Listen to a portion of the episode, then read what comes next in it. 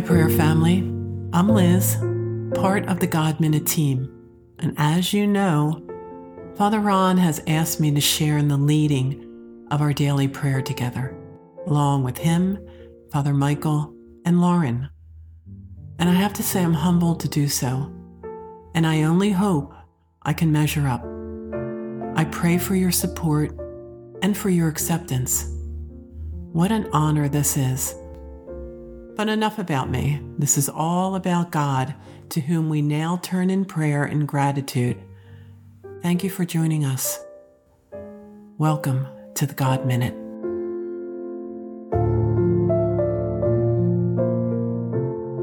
Let us begin as we do all things. In the name of the Father, and of the Son, and of the Holy Spirit. Amen.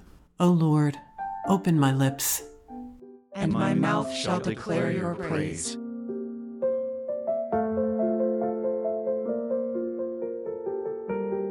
Cradled and Embraced, based on Psalm 31. God is present to those who are awed by the sacred, and to those who believe in and witness his love. This love will carry your soul into life and beauty. This love will feed you in famine, inspire you in drought, and sustain you in hardship. Our souls crave to be touched and held by God. We rejoice because we know God's love and we trust in his divine plan. O God, source of all creation, let us know, live, and share your love. Help us let go and surrender to you.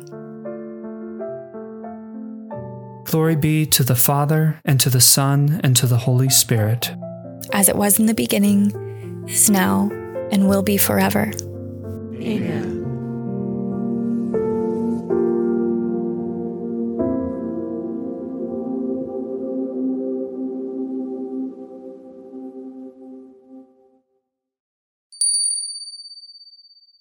A reading from the Gospel of Matthew, chapter 11, verses 28 to 30.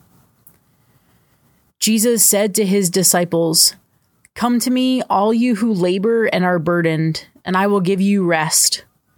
Take my yoke upon you and learn from me, for I am meek and humble of heart, and you will find rest for yourselves. For my yoke is easy and my burden light. The word of the Lord. Thanks be to God. Today's gospel is one of my personal favorites. It's the Sacred Heart Gospel. It's the gospel given for that solemnity, and it's also the gospel that's given to us today as the church celebrates the feast of St. Francis of Assisi. St. Francis of Assisi, not only the patron of my community, but also a beloved saint in our church's tradition, is often known for his love for animals and care of creation. And while this is an element of who St. Francis of Assisi is, that only accounts for a fraction of his life. After all, St. Francis was called the incarnation of the incarnation of Christ. I suspect that's why today's gospel was chosen for his feast day. This gospel that speaks so much of Jesus' heart and what it's like. Jesus, meek and humble of heart, make my heart like unto thine, we often pray. I'm sure that Francis prayed those or similar words throughout the course of his life. We know that he is the first person in history that received the wounds of Jesus, the stigmata. And he received that as he prayed before the image of Christ crucified and asked for the grace to be able to know the kind of love in his own heart that Jesus felt as he was laying down his life and giving up his spirit for us on the cross. Surely the gentleness and humility and poverty that St. Francis lived was a result of his close union with the heart of Jesus, of his willingness to take that yoke upon him. The yoke of Jesus, which doesn't restrain and hold us back from who we want to be or who we think we are, but rather the yoke of Jesus, which harnesses all of our natural human powers and makes them work for good, for our good, and the good of those around us. While it might look like a restraint, the yoke of Jesus actually brings us great freedom. The freedom that he offers is far greater than the freedom that we could ever gain for ourselves, no matter how we go about living our lives. As we are yoked to Jesus, we learn how to go at his pace. We learn how to surrender all of our gifts and our talents and our strengths to Jesus in his strength and we even learn how to surrender our weaknesses and allow our poverty and our weakness to be transformed by the presence of Jesus. This is a mystery that is so alive in the life of St. Francis of Assisi. At the very heart of his conversion was embracing a leper, something that he was completely repulsed by, but had the grace to do for love of Jesus. And in that moment, he experienced great transformation his love for worldly things was completely transformed for a love of poverty. In one of my favorite biographies of St. Francis by G.K. Chesterton, he says that Francis devoured fasting as a man devours food, and he plunged after poverty as men have dug madly for gold. These paradoxes, along with the paradox of a yoke that brings freedom and the Savior of the world whose heart is meek and gentle, are worth receiving and living more deeply in our own lives. By allowing ourselves to be yoked to Jesus and giving ourselves over to be transformed by his love, we will truly know a rest that no toil can bring about, but only surrender to the love which is freely given and which has no end.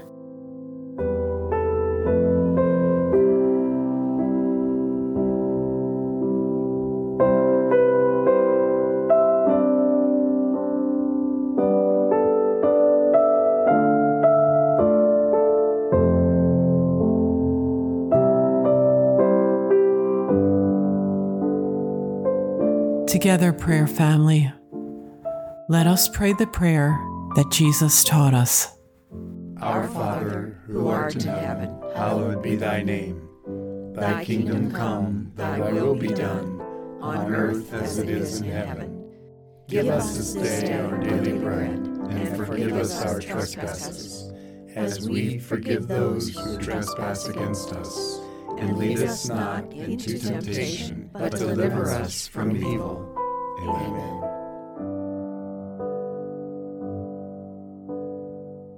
Let us pray.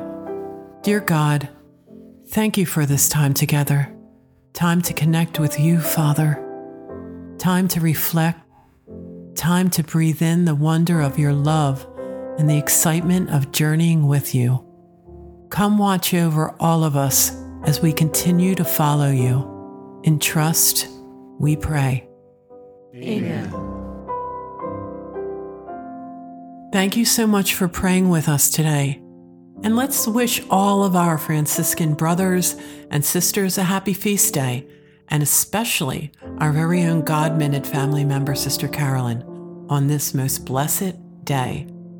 May God's blessing go with you in the name of the Father, and of the Son, and of the Holy Spirit. Amen. Thanks again for listening. Until next time, stay blessed.